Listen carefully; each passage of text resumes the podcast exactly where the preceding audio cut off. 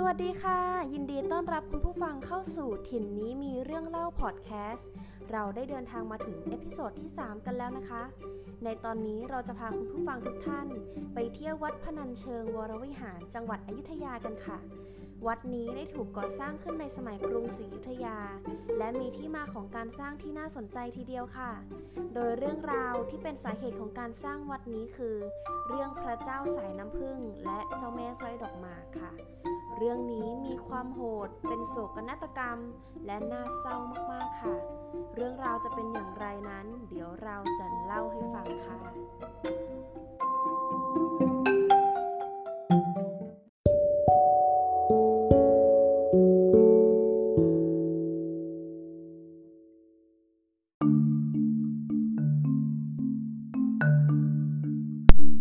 กาละครั้งหนึ่งนานมาแล้วมีเด็กเลี้ยงวัวกลุ่มหนึ่งเล่นด้วยกันค่ะ มีเด็กอยู่คนหนึ่งซึ่งเป็นหัวหน้าของเด็กทั้งกลุ่มเลย เด็กคนนั้นนั่งอยู่บนจอมปลวก ซึ่งเด็กคนนั้นได้สมมติว่าตัวเองเป็นกษัตริย์ ว่าราชการแผ่นดินให้เด็กคนอื่น นั่งหมอบกราบเข้าเฝ้า ครั้งเด็กที่เป็นกษัตริย์สั่งความใดๆเด็กคนอื่นๆ ก็จะปฏิบัติตามเหมือนเป็นเสนาอำมาตย์ตามรับสั่ง หรือเรียกได้ว่าเด็กเนี่ยเป็นการเล่นบทบาทสมมติกันนั่นเองค่ะ วันหนึ่งเด็กที่รับบทเป็นกษัตริย์ โกรธ จึงสั่งให้เด็กที่เล่นเป็นเพชฌฆาตนำเพื่อนที่เล่นเป็นอมาตไปประหาร แต่ก็เป็นการประหารเล่นๆเท่านั้นนะคะ แต่เด็กที่เป็นเพชฌฆาตได้ใช้ไม้ไผ่ ประหารเด็กที่เป็นอมาตแต่ปรากฏว่า คอขาดจริง ๆ เด็กคนอื่นๆ กลับเห็นเป็นอัศจรรย์ และเชื่อว่าเด็กที่เป็นกษัตริย์นั้นมีบารมีจริง ๆ ค่ะ เพราะว่าเมื่อพูดอะไรไปแล้วคำคำนั้นก็จะเป็นจริงก็คือเด็กคนนั้นตายจริง ๆ นั่นเอง ครั้งนั้นโหราจารย์และเสนาอำมาตย์แห่งกรุงศรีอยุธยา ได้นำเรือสุพรรณหงษ์บรรทุกเครื่องราชกุฏภัณฑ์ ผ่านมาที่บริเวณเด็กเล่นกันพอดี เรือสุพรรณหงษ์ได้หยุดนิ่ง ไม่เล่นต่อในบริเวณที่เด็กเล่นกัน โหราจารย์พร้อมด้วยเสนาอำมาตย์จึงเชิญกลุ่มเด็กเลี้ยงวัวกลุ่มนี้ ขึ้นสุพรรณหงษ์กลับกรุงศรีอยุธยา ในว่าขณะนั้นกรุงศรีอยุธยาว่างจากกษัตริย์ และอัญเชิญกษัตริย์ในหมู่เด็กขึ้นเป็นพระราชา และแต่งตั้งเด็กอื่นๆ ขึ้นเป็นเสนาอำมาตย์ตามตำแหน่งทุกคน บริเวณที่เด็กเล่นกันปัจจุบันถูกเรียกว่าบ้านเด็กเล่นค่ะ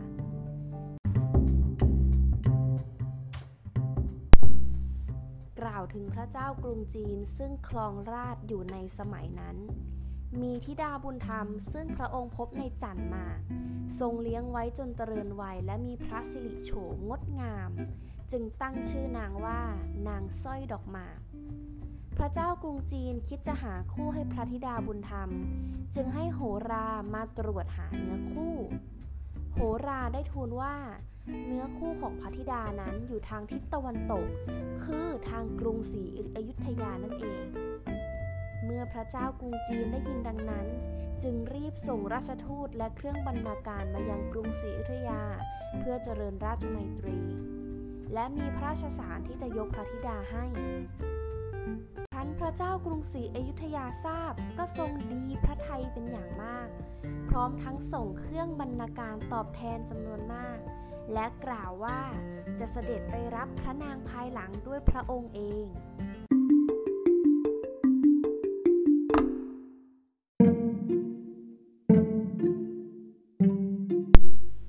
ราชทูตกรุงจีนกลับไปแล้ว พระราชาได้เตรียมยกพยุหะโยธาไปทางชนละมาก ครั้นถึงแหลมวัดปากคลอง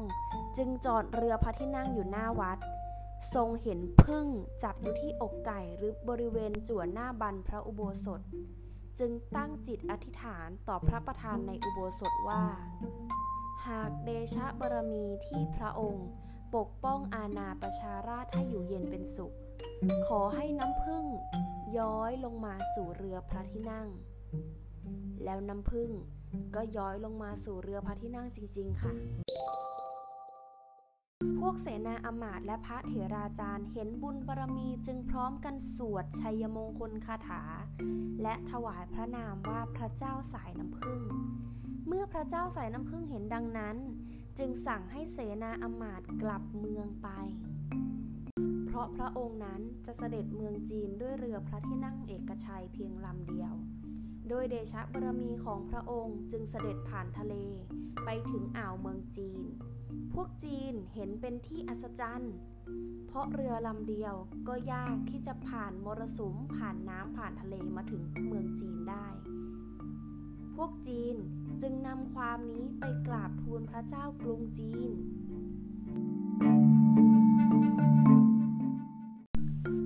ระเจ้ากรุงจีนสะดุ้ง เห็นว่า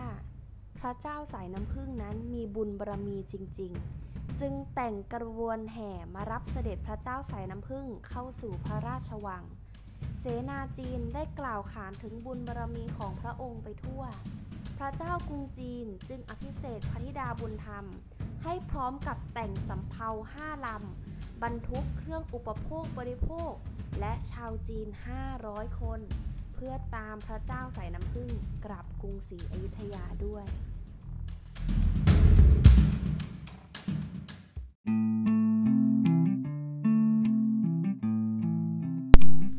พระเจ้าสายน้ำพึ่งรอนแรมมาในทะเลได้ 15 วันก็ถึงเมืองไทย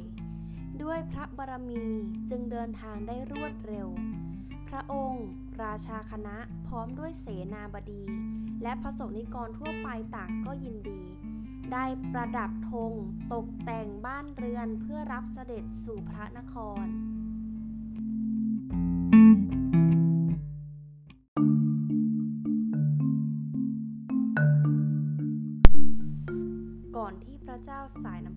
จะเสด็จจากเรือขึ้นสู่พระราชวัง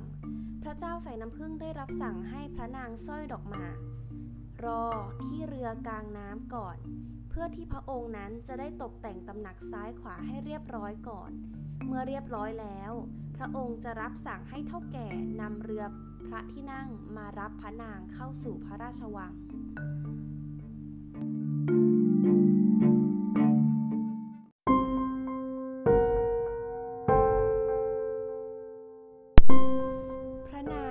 กล่าวว่า ได้เสด็จมาพร้อมพระราชาด้วยความยากลำบาก เมื่อมาถึงเมืองแล้ว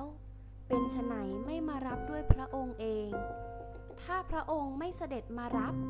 ก็จะไม่ไป เท่าแก่นำความทุกข์ประการ มากล่าวให้พระเจ้าสายน้ำพึ่งทรงทราบ พระเจ้าสายน้ำพึ่งทราบดังนั้นก็หยอกล้อเล่นว่ามาถึงแล้วจะอยู่ที่นั่นก็ตามเถอะ พระนางทราบความดังนั้นก็สำคัญว่า พระเจ้าสายน้ำพึ่งพูดเรื่องจริงจัง พระนางจึงโศกเศร้าน้อยพระทัยยิ่งนัก วันรุ่งขึ้น พระองค์ก็เสด็จมารับด้วยพระองค์เอง พระนางก็ตัดพ้อว่าข้าไม่ไปหรอก พระเจ้าสาน้ำพึ่ง ก็ทรงกล่าวว่า ถ้าไม่ไปเจ้าก็อยู่ที่นี่นั่นแหละ พอสิ้นเสียงพระราชดำรัส พระนางก็กลั้นใจตายต่อหน้าพระองค์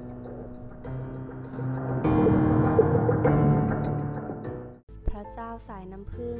โศกเศร้าพระไทยมาก แต่ก็สุดจะแก้ไข ทั้งชาวไทยและชาวจีน ต่างก็โศกเศร้าร่ำไห้ มีการพระราชทานเพลิงศพตรงที่แหลมบางกระจะนั้น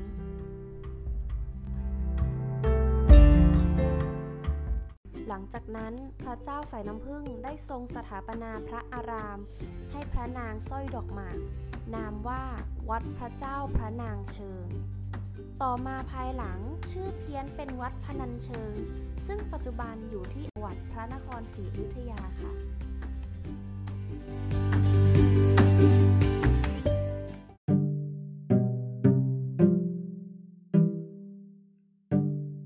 จบไปแล้วนะคะสำหรับถิ่นนี้มีเรื่องเล่าพอดแคสต์ episode ที่ 3 ที่เราพาคุณผู้ฟังทุกท่านมารู้จักเรื่องราวที่เป็นที่มาของการสร้างวัดพนัญเชิง จังหวัดพระนครศรีอยุธยาค่ะ ซึ่งเป็นวัดที่ดังมากเลยนะคะ มีพระพุทธรูปองค์ใหญ่ และวัดนั้นอยู่ริมแม่น้ำมีบรรยากาศที่สวยงามมากเลยค่ะและที่วัดนี้นะคะก็มีศาลเจ้าแม่สร้อยดอกหมากด้วย ที่ผู้คนนิยมไปขอพรเรื่องความรักค่ะ ในตอนต่อไปเราจะพาคุณผู้ฟังทุกท่านไปเที่ยวที่ภาคเหนือกันบ้างนะคะ และเรื่องราวก็เป็นเรื่องราวเกี่ยวกับความรักเช่นเดียวกัน เรื่องราวจะเป็นอย่างไรนั้น เดี๋ยวติดตามถิ่นนี้มีเรื่องเล่า episode ต่อไปนะคะ